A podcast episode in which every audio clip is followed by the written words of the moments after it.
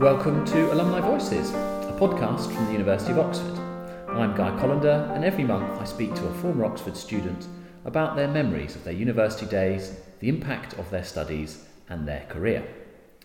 Each interview often focuses on one subject, be that maths, politics, or anything else. This month, we are lucky enough to be talking to a true polymath and pioneer. Our conversation is going to touch on medicine, art, and everything in between. Our interviewee is Dr. Desiree Cox, the first Rhodes Scholar from the Bahamas. She studied medicine at Oxford and later gained a PhD in history from Cambridge. She has worked as a medical doctor, university professor, and is a leading figure in the stem cell industry in the Bahamas. Dr. Desiree Cox, thank you very much for joining us. Hi, thank you very much, Guy. Firstly, can you tell us about how you came to study at Oxford?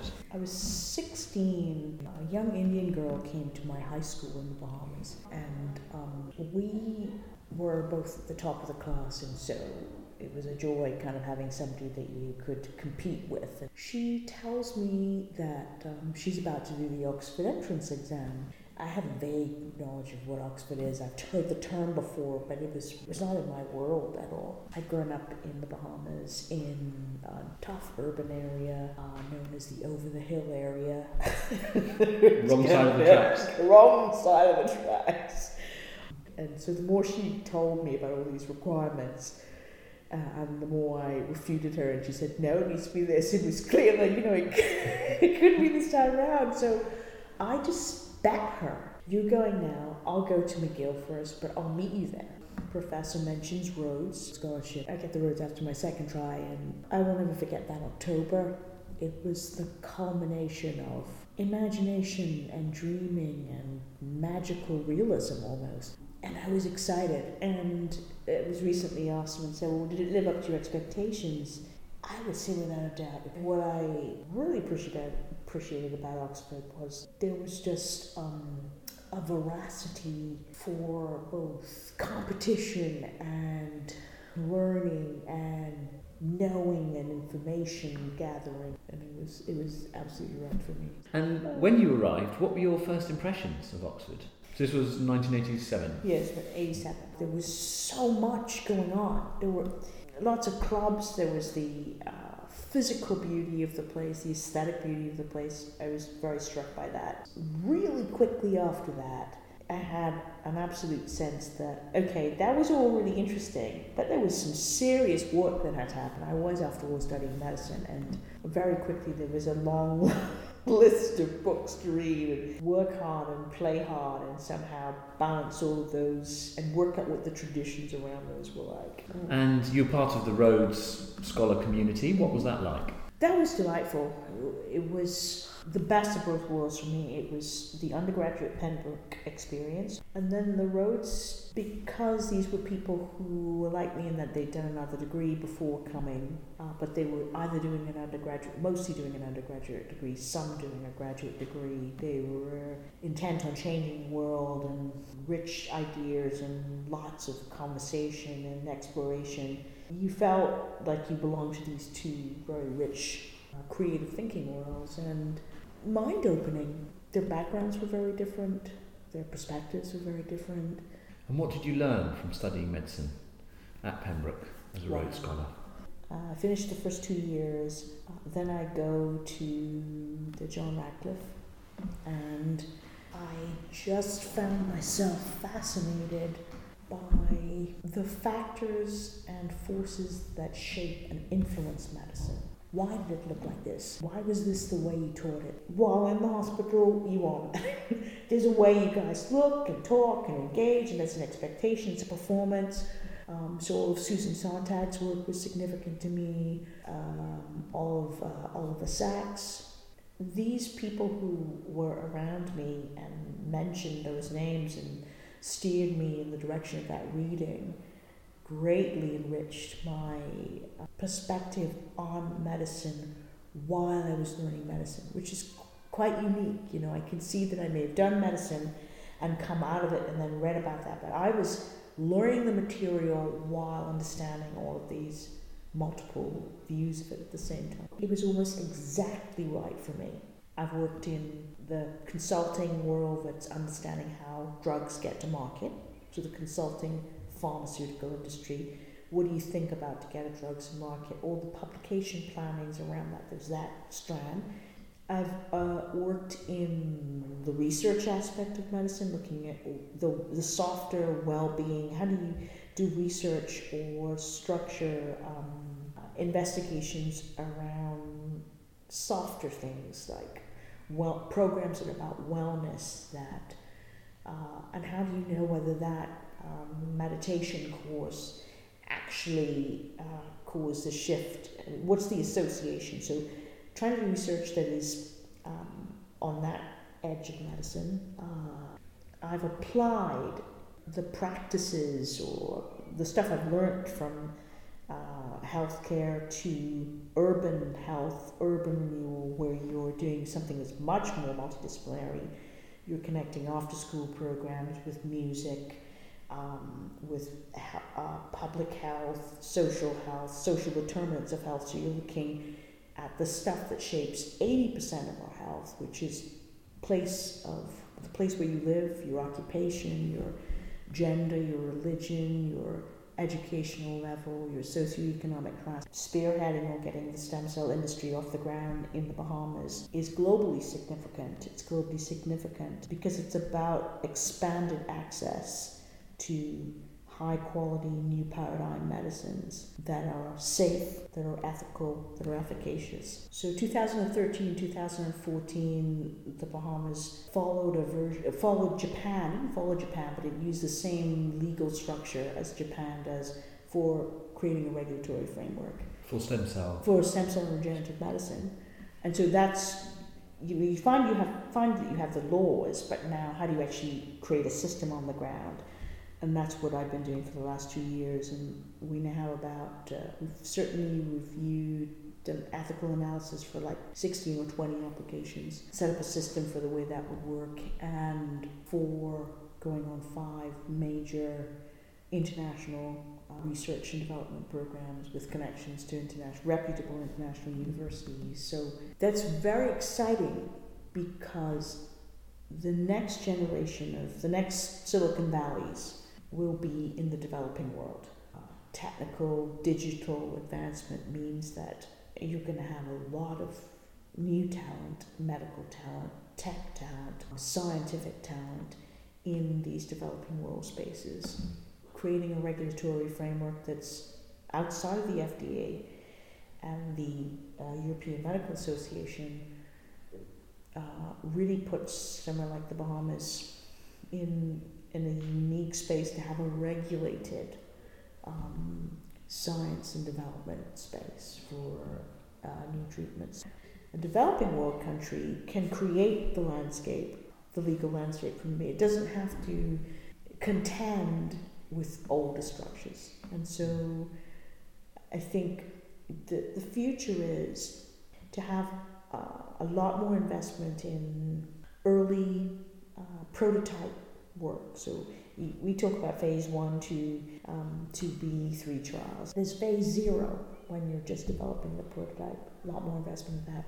And phase 4, if you can think of it that way, which means the drug is out on the market, but what you're wanting, or the therapies on the market, stem cell regenerative medicine therapies on that market, what you want is very good quality real world data in real time.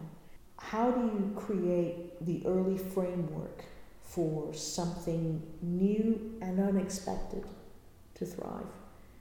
And so the focus has been to focus on adaptive learning environments so that you have an ethics committee that's learning about this, taking in the knowledge, and you're creating an ecosystem for something new to develop. So what types of diseases, conditions can stem cell research promise to alleviate? I think almost a whole range of them. I mean, almost too much to list. So there's the ones that fall into the neurological box, orthopedic cases, certainly we're seeing cases like that, but it's also what stem cells can be linked to, so linking to small molecules and all kinds of things that then allow you to treat weird cancers and all kinds of things. See, for me, that still fits into a paradigm of disease cure, health as the absence of disease, or health, you know, health equals disease kind of thing. Much more interesting to me is the approach that's about how can you get ahead of aging and frailty. So I'd like to see the work, stem cell regenerative medicine developments being focused on preventive work, preventive health. How can we use it in a preventive way? You're also a painter, and singer, writer and poet. Yeah. So where do you get your artistic inspiration? I paint with my hands a lot. I paint with brushes, but I love the kind of visceral part of painting. I use oil paints. You come out and you feel completely refreshed, even though before you went in, you had no idea that you needed to be refreshed. Like some blocks have moved around in your head or your brain, so it always feels really grounding. As well as all your own incredible achievements, you succeed in bringing out the best in others. And you spoke at Pembroke in June about how people can decode their natural talents. Yeah. And what are the keys to unlocking success? I guess the big thing I wanted to get across there is you can take the route of trying to force yourself into the latest box, only to find that by the time as you've gotten yourself around how to fit yourself in there, the box is gone or has changed. And that's going to be the constant story. Or you can follow a kind of Peter Drucker approach, which is the best way to predict the future is to create it yourself. And so the Pembroke talk was really about just that. I still think the most disruptive thing you can do in a world of short attention spans, short-termness, is actually open the space for authentic conversation. That is like, you know what, that sounds great, but when I tried it, it didn't quite work out for me in that way. And I found this to be much more useful. And I found the audience wonderful, because I felt like, okay, you were seeding something for them to work on with themselves. I want people to leave with a couple of key points. Everyone has natural talent. Everyone has unique potential. All life is precious. They might sound trite, but I believe them to be fundamental, and I believe them to be worth saying. Life has been devalued. I would sooner shoot you down if I don't agree with your saying. Spend a day in your shoes. So reiteration of the value of life, the importance of hope, the importance of resilience, the sense of hope and resilience as a way of being, not as a kind of ornament, but literally as a way of being. The second thing to get is the radar that we live by, the basic, the main news, the headlines, whatever. In my opinion, that is broken. A lot of really powerful, interesting things are going on in small spaces, and people that are creating new ways, growing new stuff, and that as you try to navigate this path, it's worth finding those places. This is not something we can do on our own. Someone might look at you and say, oh my God, that woman's talent is for this. They can see it as plain as day, and you cannot see it. You're still grappling for what it is. And storytelling I came to as critical. I think in this new world, it's going to be, if you don't learn to tell your story in a way that is powerful, if you don't show someone why X, Y, and Z connect in that way, and why these are the assets that you bring to it, and why that thing it is they need doing requires those things, even though they haven't advertised for it or seen it, you're able to make the gap between this is what I did and this is what's happened. And this is why you need those. That is actually your job to do. It's not your employer's job to do. It's not the person who's looking for help in a particular area to do. So if you don't learn to do that, I think you're severely disadvantaged. I think the skill of being able to tell a good story, or if you can't do it, knowing that you need it, and therefore teaming up with someone else who does that is critical.